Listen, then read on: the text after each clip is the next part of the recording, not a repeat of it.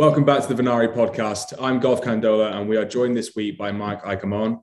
Mike is the CEO of VersaCold Logistics Services, a food first supply chain company with one of North America's largest cold supply networks. Mike, welcome. Good afternoon, Gov. Nice to meet you again. No, it's great to have you on, Mike. And uh, in today's episode, we're going to be learning more about VersaCold as a business, you know, the wider temperature control logistics space, and really understand how the pandemic has affected the temperature sensitive supply chain as well. Um, so, Mike, to kick us off, do you mind telling us more about VersaCold? No, absolutely. Thank you, Gov, for the opportunity. Well, first, uh, foremost, uh, VersaCold's purpose really is to ensure the safety, the quality, and the freshness of our food uh, families that you know what they eat. Uh, our cold chain is very very important, so we wanted to protect it at all times. Uh, VersaCold is Canada's uh, leader in temperature controlled uh, food focused 3PL services. Uh, we do this by really focusing on you know sensitive food products, and with that we cover from the east to west coasts. really higher concentrations are in the urban markets we also operate uh, Canada's largest temperature sensitive food focused terminal based LTL network, which is really nine terminals that are embedded in uh, 25 warehouses from east to west. Uh, and perhaps uh, we'll just you know explain east to west. Uh, we've divided the company really now into four regions. The east region, which is all the Maritimes in Quebec. Our central region is Ontario, and then from Manitoba west to uh, British Columbia is the western region.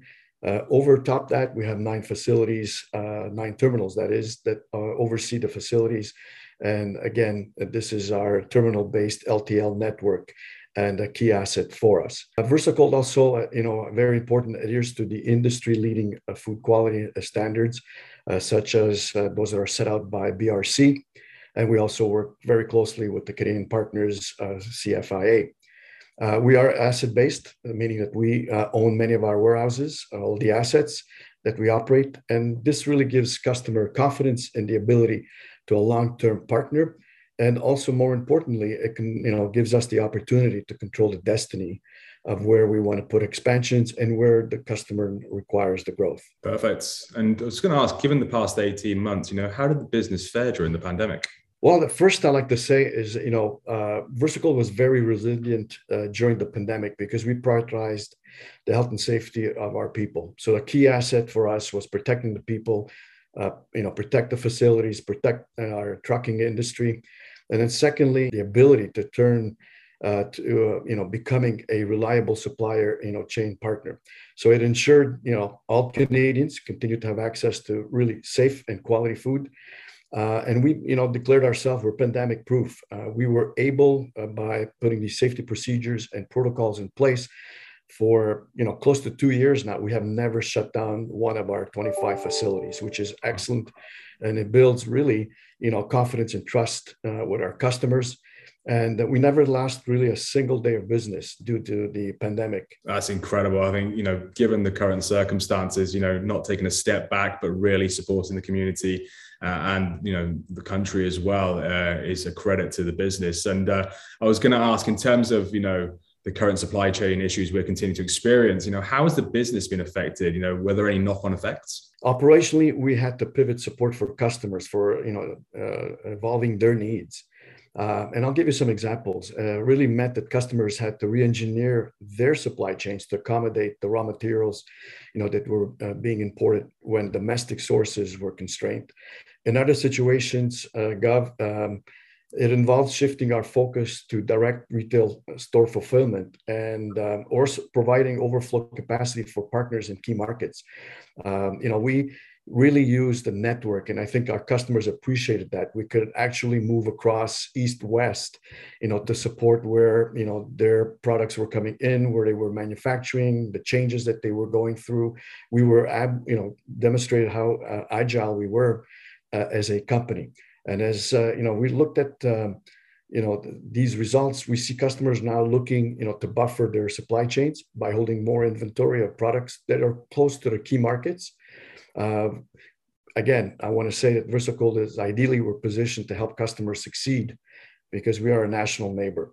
Uh, we have ware- the warehouse network with sites in every major city across Canada. And again, I want to emphasize that we're really connected with a transport system that can transfer and balance uh, inventory as required. And you know, we're Canadian owned by partners, and we're willing to support our growth, so we can customize solutions, you know, to uh, when cust- where customers need to. Uh, and I want to go back to, uh, you know, having the ability uh, to acquire, uh, you know, and become an asset-based, you know, company for our facilities. It demonstrated that some of our locations needed, you know, perhaps to look more occupancy. So we're actually now in the phase of saying, well, we can actually provide that. We're going to put a timeline. We can support you. We can look for a temporary solution as we find more of a long-term solution, uh, because some of the inventory changes that we've seen from our customers are going to be permanent. Amazing. You mentioned 25 facilities. Are these storage facilities? Yes, storage facilities. We have um, nine terminals that are embedded, and the nine terminals actually have roughly over you know 200 trailers, 125 trucks, and um, I think a key asset is that we own, you know, we have drivers that are company drivers, which really supported us um, throughout, you know, all these changes. Uh, so we didn't have to look for, you know, alternate solutions in transportation. I was going to say, given the shortages as well uh, in terms of warehouse, um, uh, you know, distribution, but also storage, you surely must be at full capacity in terms of, uh, you know, helping customers at the moment.